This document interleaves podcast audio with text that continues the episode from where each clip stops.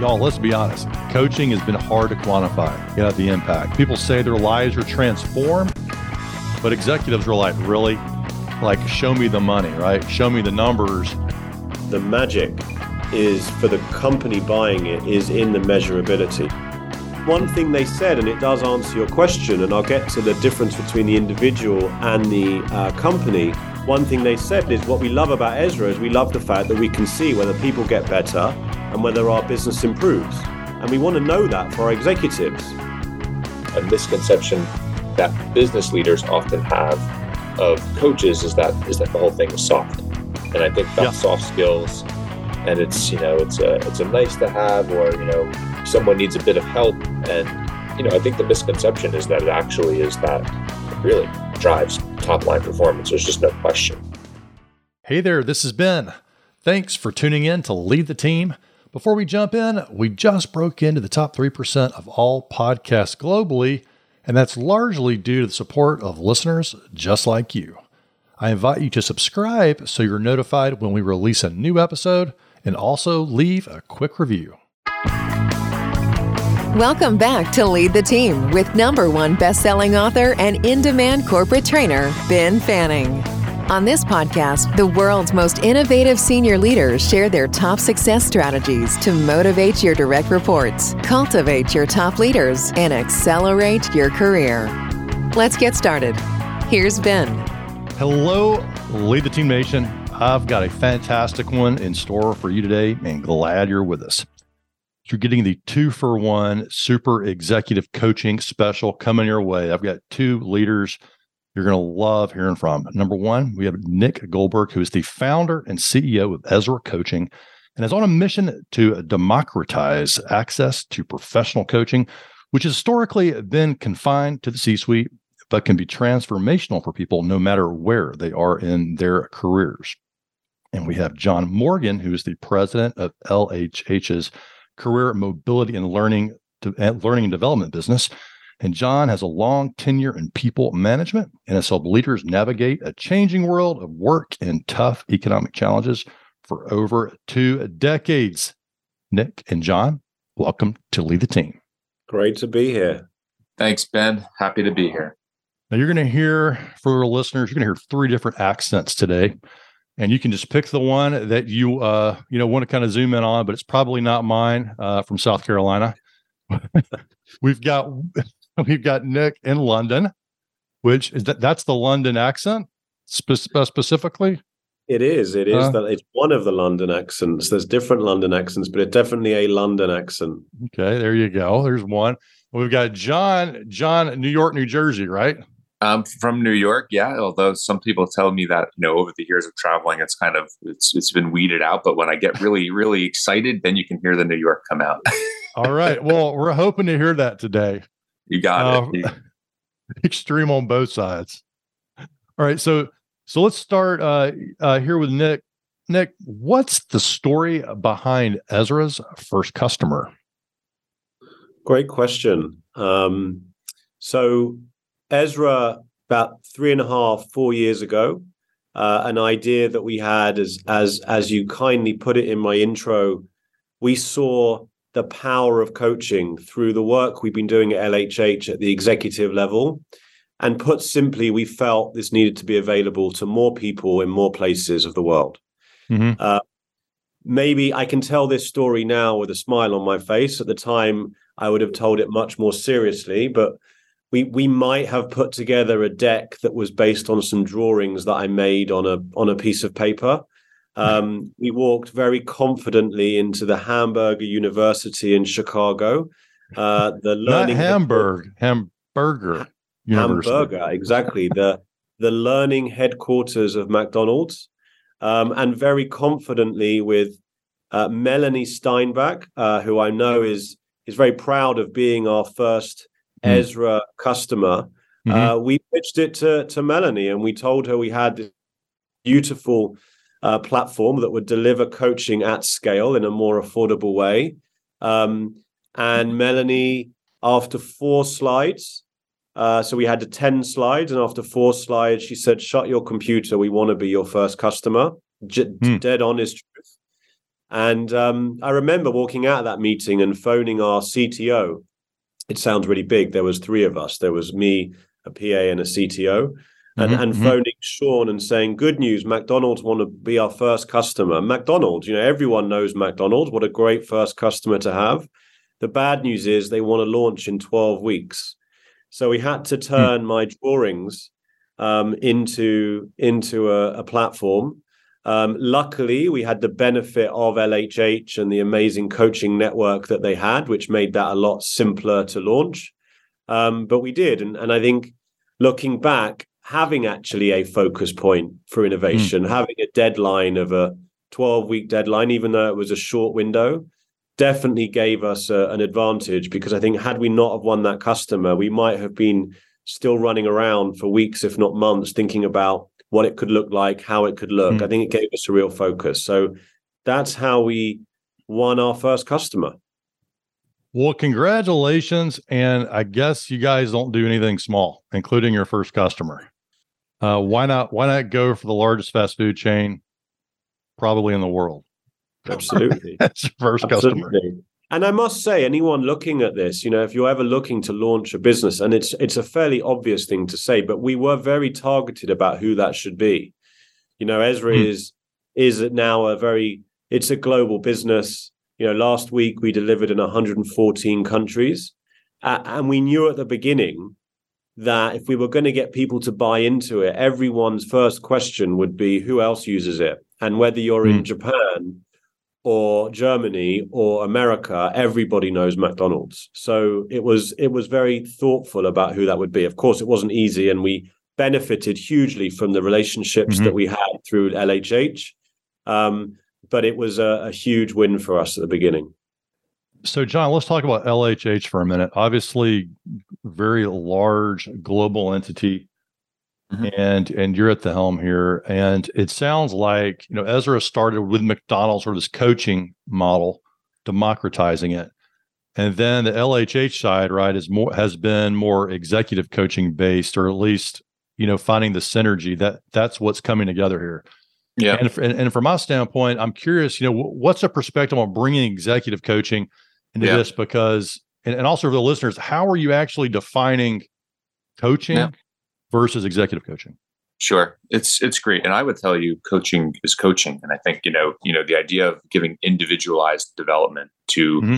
somebody who is an individual contributor, a middle manager, early career learner, or a senior C-suite executive, the coaching process is very similar. Um, obviously, the the nuances, the focus is quite different, but you know that's kind of hmm. When Nick and when you know Nick and I and I was there, you know, for the early days at McDonald's as well, and the idea mm-hmm. was to originally start to democratize coaching and and really use digital and and sort of spread this wonderful you know kind of individualized development capability to a lot of different people and so it, you were really you know kind of going forward in an innovative track but but three years ago there was still um, you know there was this still sort of approach that you know well the, the c suite right you know re, you know will never go for this you know sort of different type of coaching experience. You know coaching had previously been done very bespoke very high touch you know sort of you know um, you know very intense sometimes with mm-hmm. deeper uh, psychometric tools. And and so the idea that you know this analog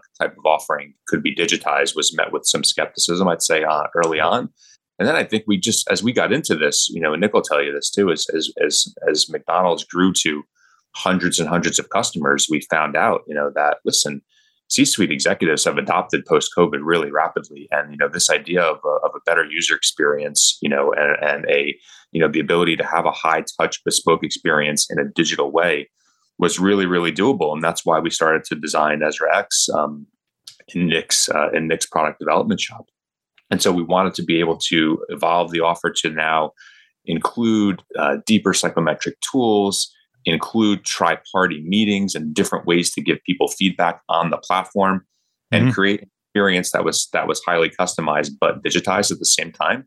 And, and that's kind of where we're at right now with Ezra X in the market. So we're incredibly excited to be extending the offer, um, you know, within the C-suite. Because back to your original question, you know, you know, coaching is coaching. You know, this idea of self-discovery, getting people feedback, helping people make a change. I mean, that process is the same no matter what level. Um, you know, but what's different is the level of coach, right? The level of sort of sophistication of the tools that you might use potentially are a little bit different. Um, but at the end of the day, it's it's an individualized self discovery process. I would love to get y'all's perspective on this. So, y- y'all are really emphasizing the whole technology side, which I think is really cool because coaching has kind of been old school in its mindset for so long. Uh, meeting in person, meeting one on one over the phone, but not necessarily leveraging tools. I also notice that Ezra X is, has a lot of really cool metrics involved, including I'll just report some of them. Organizations boost employee loyalty by 77%, which is insane.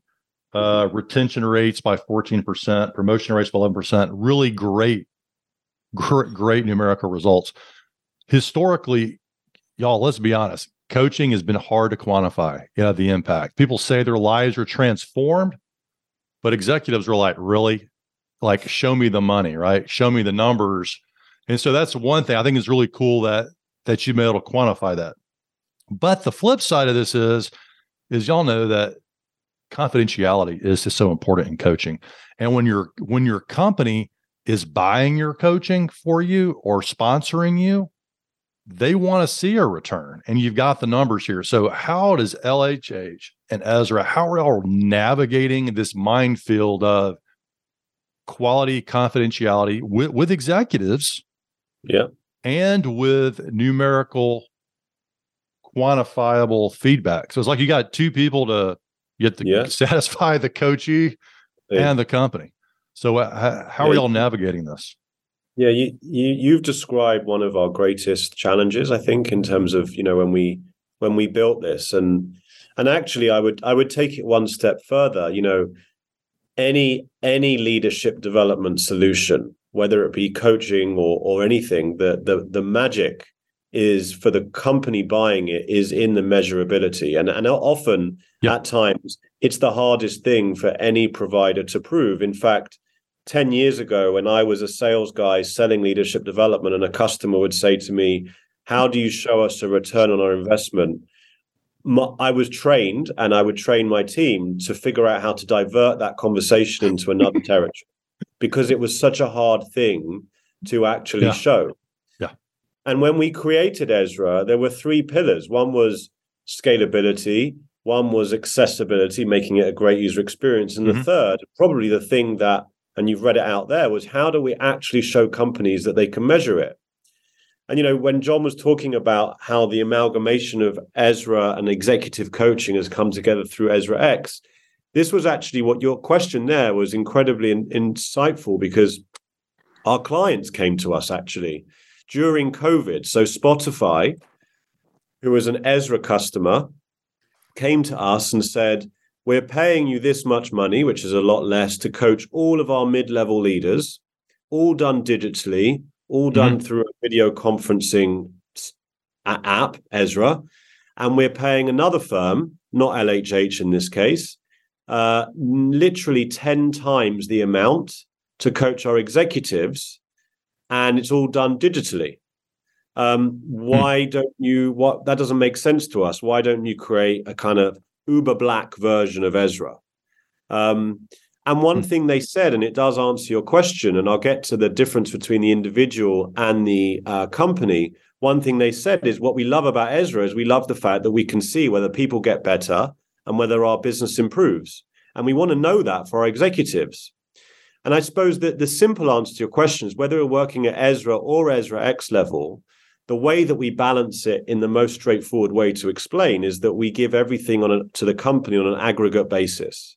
So they know um, on an aggregate basis because they're buying it at scale that employees are 77% more likely to stay at a certain bank, or people are 11% more likely to get promoted when they do control mm-hmm. group case studies. And and as you can imagine, like with any, and I'm sure your listeners will understand this, with any platform of today, having a place to log in and see in real time whether people are getting better, whether people are using it, is table stakes. And and on Ezra, we've tried yeah. to really make that simple, but the, the company sees it on an aggregate basis. They never understand the individual confidentiality shared in the platform or between the coach and the coachee And the other thing that that companies are able to do on Ezra and Ezra X is they meet with our coaches on a regular basis. So we have, mm-hmm. so for example, we work with Coca Cola, and Coca Cola will have a cadre of coaches that are just assigned to that account. And then when Coca Cola want to learn about their coaching, they won't just read their reports. They will have a quarterly meeting with those coaches that's facilitated where they will learn all about the themes, all about what people are perceiving, how people are learning, how people are getting more effective. So, as well as the quantitative aggregated data, they also see the qualitative.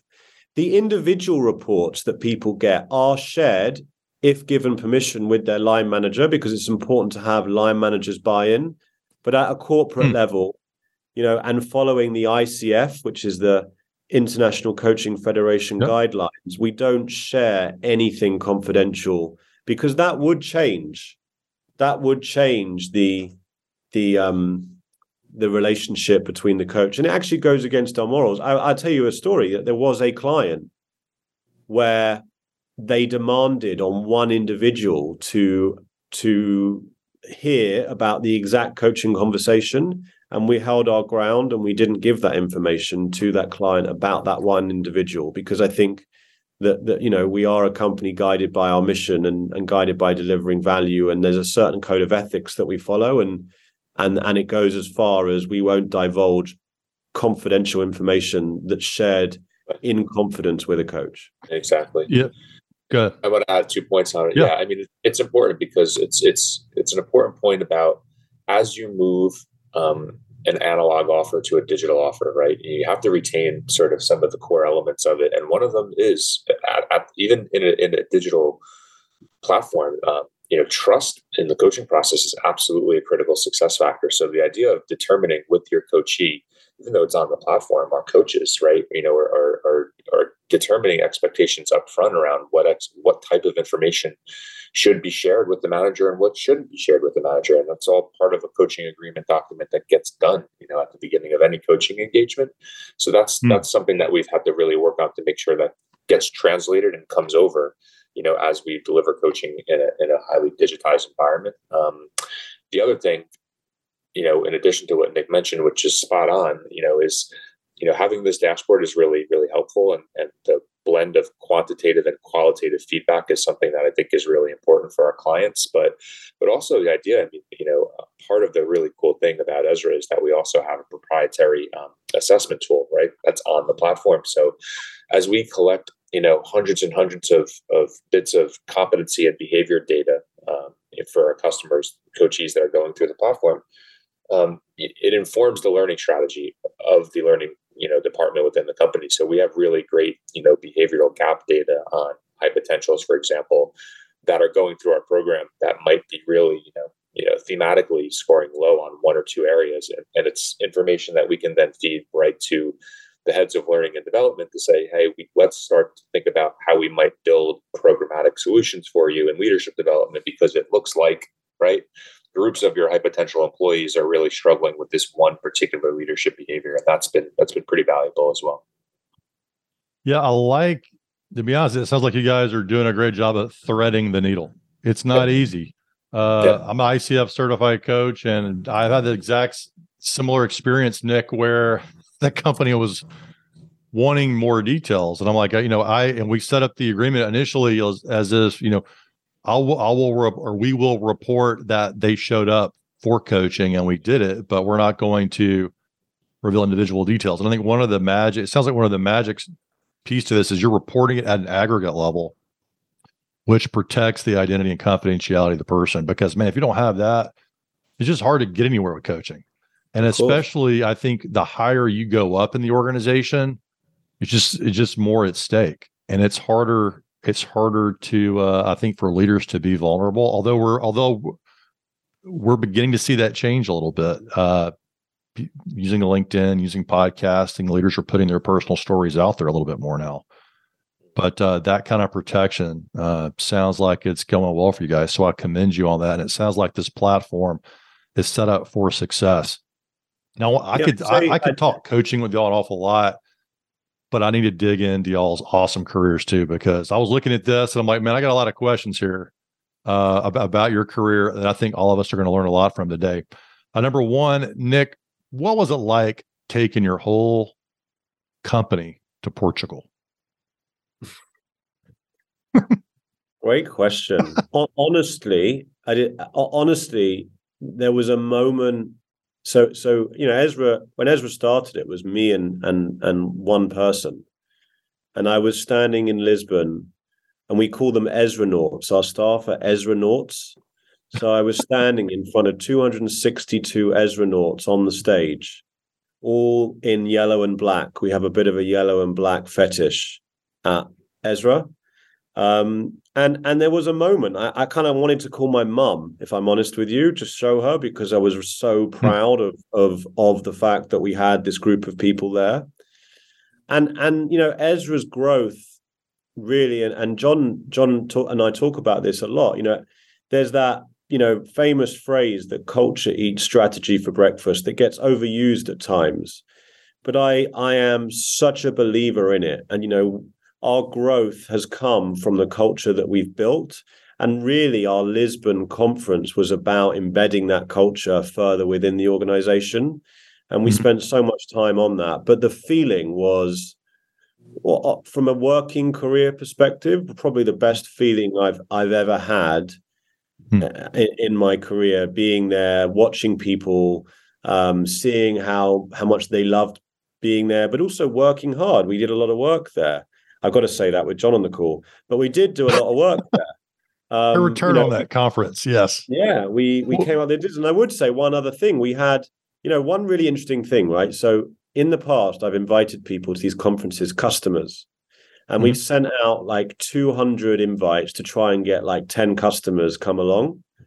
We sent out 20 invites as our first round, and 13 customers replied to come. So 13 out of the 20 came. And on the first two days, we had, in the end, 15 of our largest customers with us who were sharing intimately their stories, their ideas, mm. their, you know, how do we improve Ezra? And that that wow. was awesome. Um, and you know, shout out to all those customers who came because for a lot of our Ezra Nauts, that was also a huge highlight to hear the stories from them. Yeah, what a what a great idea. I think a lot of times that's a missed opportunity. Maybe you're doing a retreat, you're you're bringing your team together, uh, and I think it's really uh, insightful to bring the customer along because they get to know more about you. Uh, and uh, in the coaching business, it is about trust, and so developing that w- w- with them. I mean, what a powerful way to do it, and also understand that you're a fan of the handwritten thank you note. Yeah, how'd um, you know that? What I have my sources. so, what? When did you start writing handwritten thank you notes, and what's been the result? You noticed. Uh, so, inspired by Airbnb, not an Ezra customer yet.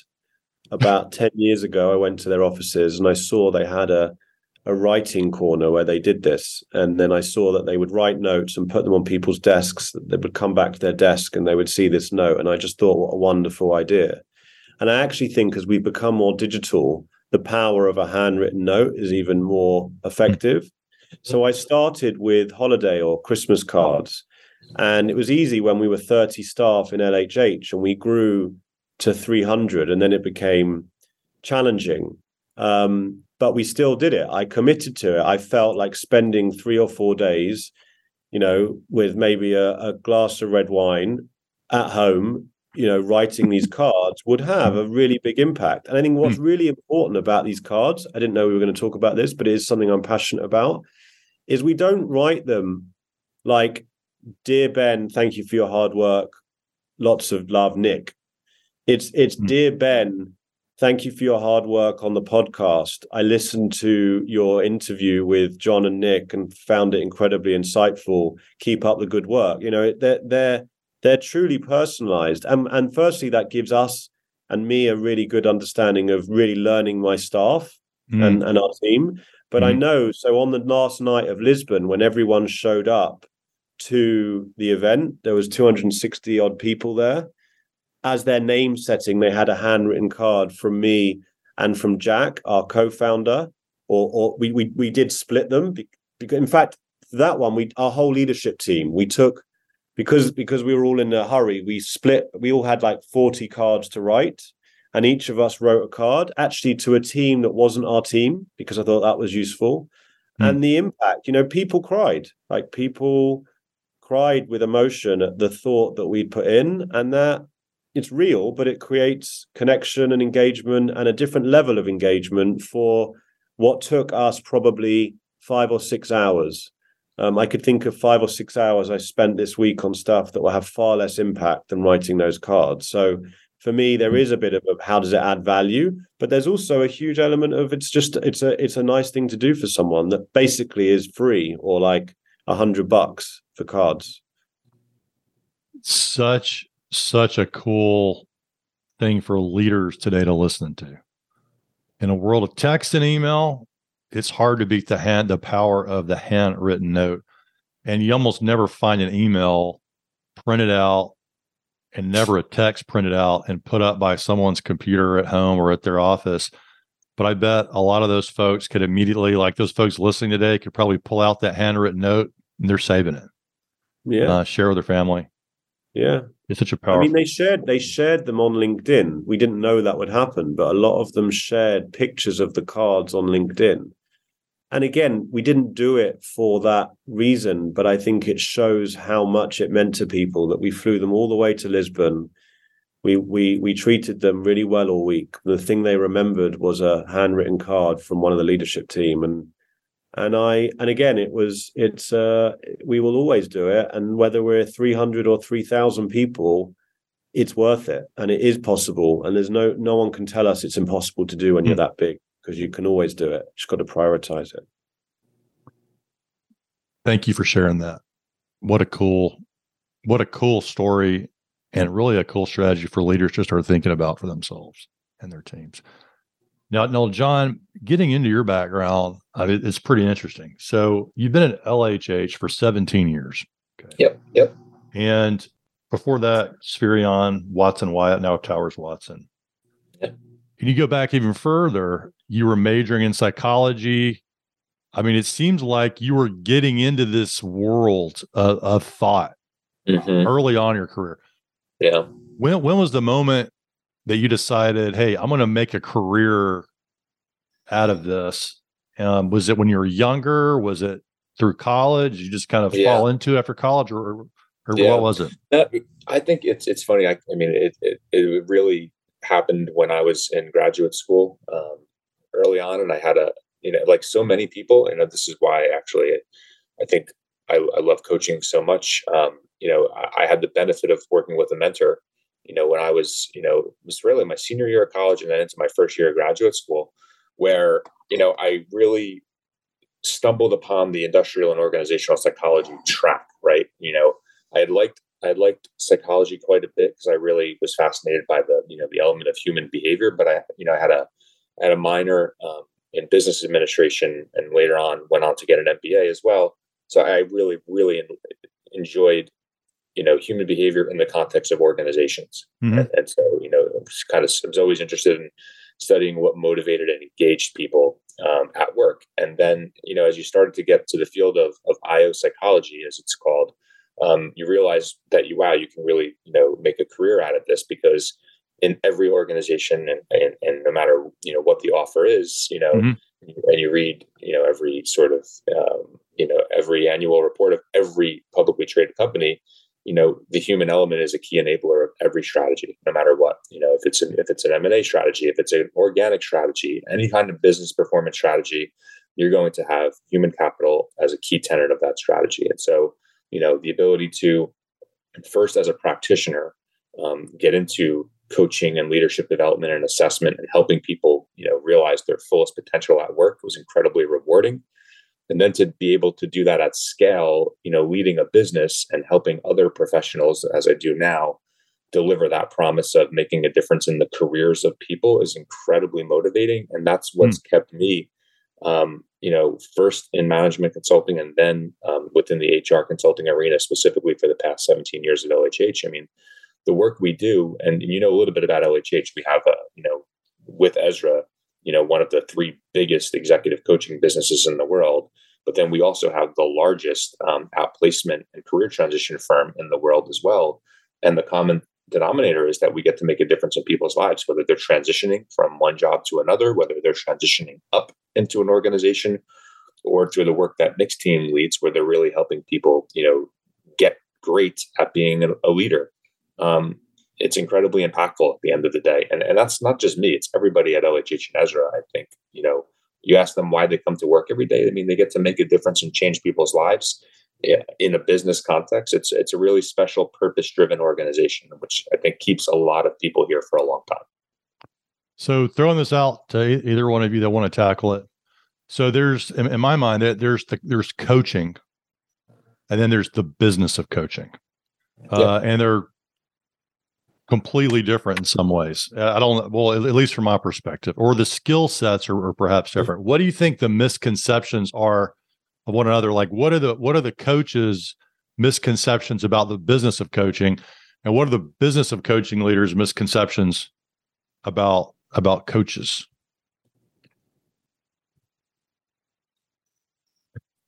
Everybody's like, "What are you talking?" No, it's kind, of a, kind of a humdinger of a, of, of a question. It. No, it's a great question. Yeah, I think you know. I think one of the misconceptions, and I'll let Nick jump in. I mean, I think one of the we've hit on this a little bit earlier. You know, Ben, when you said like you know, uh, I think a, a misconception that business leaders often have of coaches is that is that the whole thing is soft, and I think about yeah. soft skills, and it's mm-hmm. you know it's a it's a nice to have, or you know someone needs a bit of help, and you know, I think the misconception is that it actually is that it really drives top line performance. There's just no question, right? I mean, that, mm-hmm. you know, mm-hmm. you know, that, and I think that's been demystified. But I think, you know, up until recently, and you still, we still have customers where we walk in, I think, and it's objection about like, you know, sort of show me the money, as you said in the beginning. It's probably the biggest misconception is that, is that, the, is that these skills are, are, are soft. But, you know, our pushback is always that, that these soft skills are, are just simply the hardest ones to crack, which is why we need the support. So I think mm-hmm. that's the biggest misconception that business leaders have of the coaches.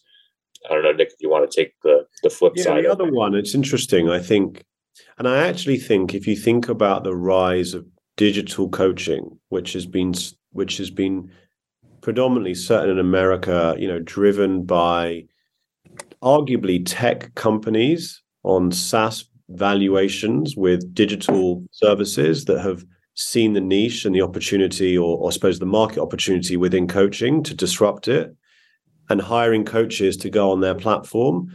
You could argue if I was a coach, I would see this as the industry is being commoditized. And, you know, there are all these platforms mm. now out there. But I think that from certainly from our perspective is a real misconception. You know, we are mm as you know and you've stated and, and John's talked about, you know, we have been a coaching company for over 50 years. And you know, we care, and, and John is absolutely right, whether you're an Ezra Nor or you're working in the LHH business, you're driven to work here by the impact that you can make on individuals and in turn on companies. And actually, I think I don't think it's a misconception for the Ezra coaches who work with us today, but I think people who are looking to become a coach with Ezra might be thinking, "Oh, this is just a a way to stack them high and and sell us cheap." Well, it, it's absolutely mm-hmm. not. This is a way. This is a, a real mission that we're on mm. um, to deliver what we describe as a genuine superpower that these coaches have, and giving them a vehicle to deliver that at scale to more people all over the world. So I think there's a there's a misconception potentially of it becoming commoditized versus actually we've just enabled it to be able to be given to far more people. Want to boost your productivity and decision making? Get vital insights from each episode delivered directly to your inbox. A great resource whether you've listened to the episode or not. Go to benfanning.com slash insight. So on on the lead the team show, we've been having more and more uh, executives from are the artificial intelligence realm, and specifically large companies, Fortune 50 companies have created C-suite positions like the like chief artificial intelligence officer, and it's it's uh, it's coming in, in all kinds of of uh, shapes and forms. And I know I'm asking you to sort of step in and kind of take out, pull out your crystal ball here, but how do you think artificial intelligence is going to transform coaching and executive coaching? I think, I mean, I'll start, Nick. I mean, I think it's here already, right? I mean, I think, you know, we use this concept of, of, of learning nudges. And, and I think that's, that's one of the, the ways that AI is already reshaping the business, right? So when I say learning nudges, I mean basically, you know, one of the beauties of of having uh, you know coaching happen on a platform is that you you get insights into assessment results of the individual, you get insights into developmental goals of the individuals, and so you know to then um, you know sort of use the algorithms to to then recommend not only you know one-on-one coaching topics but but self-directed learning that the person could take advantage of on the platform as well to help to help close gaps that are coming up through the coaching is is an obvious one right and i think that's that's just a really great user experience because in the past again if you go back to individualized coaching the coach would be like oh i'm going to send you an article the coach would follow up with you and say oh you know thought you might like this right you know or, or, or based on our last mm-hmm. conversation a month ago you know, I read about this, and and, and in the future, that's automated, right? I mean, that the the AI algorithm, you know, generates the reading, the developmental tool, you know, the uh, the self directed learning that the person can take advantage of in, in real time. So that's one example. Um, I'll, I'll ask Nick to comment because he's got lots of things that he's cooking up. Build, uh, building on that, I want to hear Nick's response. Do you believe that AI will replace coaching at some point entirely? Yeah, I mean, I, I I get asked that I'd say on a weekly basis wherever I am. Um, yeah. I, think just to build on John's point first, absolutely, AI is mm. here. We use it in our platform today. We use it to to match match with co- coach to coachee. We use it to send nudges. That will only get better. You know, we're working on things that can read people's calendars and understand their learning preferences. And when it does recommend an article or a podcast or a video based on what you prefer, it would mm-hmm. send it to you at the an hour before your difficult conversation with your employee, knowing that you've got a free slot in your calendar. That would be cool because I think getting this learning and doing this learning is actually just about just as much about being in the flow of work and getting it at the right time than it is about what it is, and, and AI will certainly help with that. Um, and then there are a whole nother ways that AI can improve the user experience.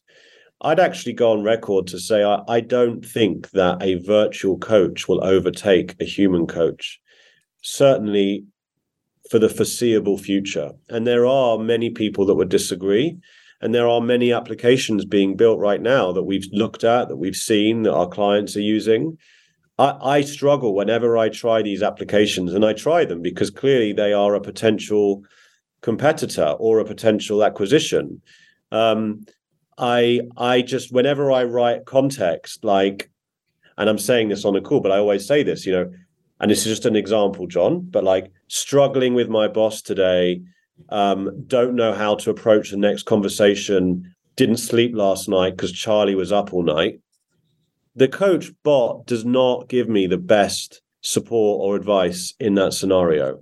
A coach can see how tired I am when she or he is looking at me, can understand the context of my relationship with John, can understand um, the difficult challenges that I've got this week with budgeting going on, whatever it might be. It, I, I and again, I might have a self-limiting belief over what that could possibly be, but right now, everything I've seen is good for very tactical, fairly generic stuff. But the moment you contextualize it, there's a reason why a human coach is there. Um, you know, it's a relationship. Can can can an AI replace truly replace a human relationship that you have? That's a whole nother question for another podcast. But yeah, I, I, I, I, I can't see it. Maybe that's because I'm a very relational person, but I can't see it. Yeah, uh, some really powerful responses there uh, from from both of you. One of the things that that comes up for me is thinking about the emotional side and I think linguistically, conversationally, I mean, you see it with, with these customer service bots that are interacting us to help us solve a very surface level problem. Mm-hmm. But uh, on the emotional side, uh, robots don't have emotions, at least yet. And to, and to resonate in that way, it just just can't do it. maybe reading body dispositions eventually if we have like an infrared screen they can say well you know the client is hunched over they're sad or maybe they can read that but right now that's how body language goes and hearing yeah. the tone of your voice is another way to recognize it so yeah i think it's a very yeah. limited i mean just think about this like like the moment the bot makes a mistake in its read of your situation you'd lose complete faith and confidence in that whereas if your coach damn robot misreads misreads something yeah. they they have a chance yeah. to to explain it or mm-hmm. or reclarify or. I, I, just I struggle with it. But you yeah, know, you so know many people disagree. So do I. Show me the uh, algorithm that teaches the robot empathy, and I'll be and I'll be wowed. Maybe one day. I don't know. Yeah, it's it's it's coming, but it's but it'll be a long time, I think, before yeah. we t- uh, before they totally get that. Now, I'm really curious from you both. Uh, you've probably had a lot of interesting coaches throughout your career. Uh, what's been um, one of the most powerful things that you've learned from your own coaches? Mm-hmm. John, do you want to go first? Yeah, sure. I'll go first. I mean, that's the, the, the good the good and the bad thing right about um, working and then leading uh, an hr organization that specializes in coaching is that you become feedback rich right? So i've gotten over the years uh, my share of uh, 360 debriefs uh, which have all been really really helpful but i'd say I can I can remember one that was kind of earlier in my career when I went through one of my first 360s, and we used to use this this tool um, which is called the uh, the leadership effectiveness analysis by this great um, provider up in up in Maine. And um, I, I, went to the debrief, and you know they they basically assess you on all these different variables. They assess you on your ability to, um, as a leader, to not only develop a vision but to communicate a vision and instill followership and drive results, and sort of a classic leadership competency model. So I'm getting the you know the kind of readout on all of my on all of my variables and all of my peers and you know get the scores and I remember the the uh, assessor kind of looking at me and saying, you know, you've got a really really interesting profile. You're you're you're really really strategic. You're a really really good um, communicator, uh, but you don't always, you know, bring your whole team along with you, right? And there are times you're trying to go really really fast with people, and you're making assumptions that everyone is with you at the same speed, um, and you're leaving some of the people behind and mm-hmm. and and and and if people don't know you here's the thing that was always this is kind of the derailer it's like that's that on the surface is a really easy thing to correct but but then somebody gave me this aha moment where it's like but if somebody observed this behavior and and doesn't really know you the the misperception of you as a leader could be that you're simply aloof and you don't care and they gave me this direct feedback right like and those words really kind of was the wake up call for me like it's, mm. it's one thing for a coach to tell you oh you know you have to work on your communication. Okay, that's a pretty common thing that comes up in a leader that's earlier in the career. It's quite another thing for a coach to sit there and tell you, no, if you don't if you don't fix this, hmm. people are going to think that you're aloof and don't care. And and that was like, whoa, like no one's ever told me that before, and it it, it still kind of rings true to me. Like sometimes, like when I'm working on things, um, it's like, how do people that don't know me perceive me? Like people that know me yeah, I'm, i can say something that might not land really well, but they're going to know it comes from good intent and they're not going to have an issue with it. But people that don't know me are going to really have a terrible perception of me. So, you know, it was just really eye opening. And I'll just always remember that it was probably 15 years ago, but it still rings true to me.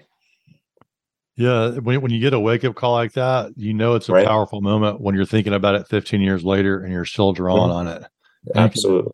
And kudos to you for being open to that kind of feedback I mean, Absolutely. it's that that's the most difficult thing. I feel like we're always getting feedback. The key is if we're actually open to, yeah. to receiving it. That's yeah. the power of coaching. Like you want a coach that's going to tell you something that nobody else is willing yeah. to tell you. And that's what leaders tell us all the time. You know what I mean? Like it's like when you get to a certain level in an organization, a lot of times people are not going to tell you. Like they're just not going to mm-hmm. tell you. We hear a lot of leaders that we coach say, oh, it's, it's a really lonely job but that's the power of coaching. Yeah, it's and also I was I was thinking, you know, one of the things that gets in people's way, and then Nick, I want to hear hear about yours here, is that the more successful a leader is or an organization is, a lot of times, at least what I've noticed, and I'm curious from your perspective, John, oftentimes the less open they are for feedback because they're like things are going so well why do I need to be why do I need to get a why do I need to work with Ezra or a, a, coach or anything like that? Because we're we're we're doing so well, and I think leaders being open to feedback, even in the midst of success, probably there's probably a key to longevity there. Whereas if the company needs a turnaround, a lot of times they're way more open. I don't know what's your what's your take on that based on what you've seen on the industry. Yeah, I mean, I think you're right. I think um, coaching is not about fixing things. Coaching is about constantly growing and, and constantly evolving your leadership behavior so that, you know, if things are going really well, it's how can they get better? If you're in a turnaround, it's about, you know, I, you know, using coaching as a way to identify, you know, one or two real, you know, potential landmines are going to that are going to get in the way of a turnaround, right? So I think no matter what the context, um, you know, I think the leader, you know, needs to just basically figure out what the one or two developmental goals that they have are and, and, and apply it. But it's, it, I think it's, you know, generally in my experience, um, you know, whether you're turning something around or something that's going really well, generally senior senior people are moving really, really fast. So you, you got to get them to slow down and you got to get them to understand like how can they, how can they be, a, you know, a part of, you know, uh, bringing their goal to fruition and how can, how can coaching help them? Right. Nick, what's been some of the most memorable coaching advice that you've received? Yeah, I mean, uh, I, I think about a time where when I first had a coach, I I was lucky enough to also have work shadowing where the coach would join me for a day with my team and sit in the corner and try and make himself Ooh. invisible, but watch me actually in in in my flow. Um, and uh, and interestingly, on on Ezra X, just to this isn't a plug, but we offer that now. It's much easier to do that in a virtual environment. You know, a, a coach can join a big team meeting and watch you in in the in the flow of work, and then give you feedback. But I remember this coach at the end. We talked a lot about body language, and it's interesting because I still don't think I am perfect at this, but I am I am quite a direct leader. Um, you know, I will say what's on my mind. But often in a room where he watched me in any kind of brainstorming situation, my body language, if someone would come up with an idea or someone would say something that I didn't agree with, it was incredibly obvious in the room that I wasn't on board. Mm. And when you mm-hmm. do that, you can potentially stifle innovation and stop people because it might be that that first thing isn't quite right? Or certainly you know could be great it's not i don't think it's right.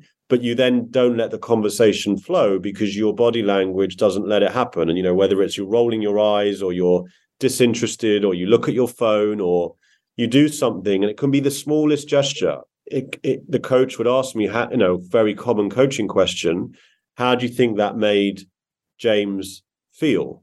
How do you think that made mary behave when she came up with her next idea and when you when you're asked these questions, that's why I love coaching. You know, when you're asked these questions by your coach, and the coach knows the answers. That's the, sometimes the frustrating thing. The coach knows that Mary doesn't feel good when I do that. But when the coach asks me how she feels, and I start to frame it in my my mind, and we've done a lot of research on this at Ezra around the neuroscience of how your how new formations in your brain mm-hmm. will form when you're coming up with the answer yourselves when when he did that with me, it, it, made me realize. And there are moments, not every moment, and anyone on my team who's listening to this will say, "But Nick sometimes does roll his eyes," and it's probably true. But I do roll them less, and I do think about what Gary, my coach, said to me at that time um, often, and I think it then has translated into very tactical but quite different ways in which I will behave with my team. Hmm. Yeah, so good. I love both those examples, and I think it's so important when um, when you're in the in the coaching world and you're leading a coaching organization that you're getting coaching. it's amazing sometimes that you know leaders aren't, and the fact that you're on that on that growth journey and still reflect upon those those times, I think, is excellent. Now, starting to wind this up, and uh, man, I've got so many other questions. So I don't. I guess we'll have to just sort of narrow it down here. But what's a, a, a parting thought that you'd each like to leave with our listeners today? Yeah, I'll go first, and then Nick, you can you can close this. I think you know the parting thought uh, for me is that um, quite simply, uh, you know, coaching is, as far as we can tell up until now, I think you know the best form of individualized development. You know that that we have as a tool as an HR as an HR practitioner. So I would just encourage listeners, you know, if you haven't um, experienced the self discovery process, to to to have a go at it um, in any type of forum that you can get. It could be professional, it could be informal, but but the idea of opening yourself up to some feedback, um, going on a self awareness journey, and, and, working on it. Uh, professionally or personally by the way um, it's just a really really great experience and you know i would just encourage all your listeners to to have a go at it as ever comfortable they are yeah, I like that. It reminds us where the journey starts. Yeah. a lot of times leaders want to start to correct a situation or work. They want to start by going to do something, go take action on the world. But interestingly, what, what, what you're pointing out here, I think, is hey, the, the journey starts with ourselves yeah. and having the courage as a leader to look at how we're doing things before we go out and start changing other things in the world. Because a lot of times, just by changing how we're approaching it, how we're thinking about it, uh, can facilitate a much bigger, bigger, bolder, more successful action in the world. And a coach is a great way to facilitate that happening for ourselves. I certainly and I certainly believe in it myself. Uh, Nick. Yeah, I mean, I'd just say, you know, I'd build on what John said. So I agree everything with with what John said, and I'd just say, you know, right now with the amount of change that is going on in the world, um, and it's it's it's actually quite insane when you think about everything that everyone is dealing with right now. I mean, you know, whether it be uh, the war, the the economy, the the trying to get people back into the office or hybrid work. You know, ev- there are so many different things, and the consistency, or I suppose the lack of consistency that exists in the challenges that we face, make any kind of, I would say. Uh, group or or kind of classroom based intervention very difficult because we all hmm. have such unique and personal challenges and i think the reason why the coaching industry is growing so much is because we all have such a personal opportunity and challenge at work every day and i think you know and i would say this not just about ezra but the whole industry to think that this year you know 50 times more people were coached than last year because of how fast this is growing hmm. is such a cool thing because having a coach and I see it obviously in my job every day you know we coach thousands of people every day and I hear stories about how it truly changed someone's life that's cool and I, and I think uh, long may that continue and long may mm-hmm. us and our competitors find ways whether to take coaching up to the top of an organization or even further down an organization because the more people that get this superpower and it might sound cheesy but the better the world will be. Because if we all had a coach if everyone in the world had a coach we would have a better place. And i think that that is what our mission is and and something we we long and strive for and and and that's how i would like to certainly say my last words on this very enjoyable podcast. And obviously, thank you, Ben, for hosting. Well, you're welcome, Nick. And thanks for coming on. And John, thanks for coming on too. What a great conversation. Looking forward to getting this out into the world and make it a better place, just like Nick's saying here. Thank yeah, you. Thanks, Ben. Our pleasure. Thanks for having us. If you're an executive at a crossroads in your career and thinking about quitting, do this before you do anything else. Head over to benfanning.com slash quit to receive a free signed copy of my number one best-selling book, The Quit Alternative, the blueprint for creating the job you love without quitting. You'll learn the critical questions you must answer before you make such an impactful decision. Go to benfanning.com slash quit to get this valuable resource for just the cost of shipping. Ben Fanning is a number one best-selling author, Inc. magazine columnist, and CEO of the Fanning Group, an international consultancy and corporate training company. To learn how they can help your organization, go to benfanning.com.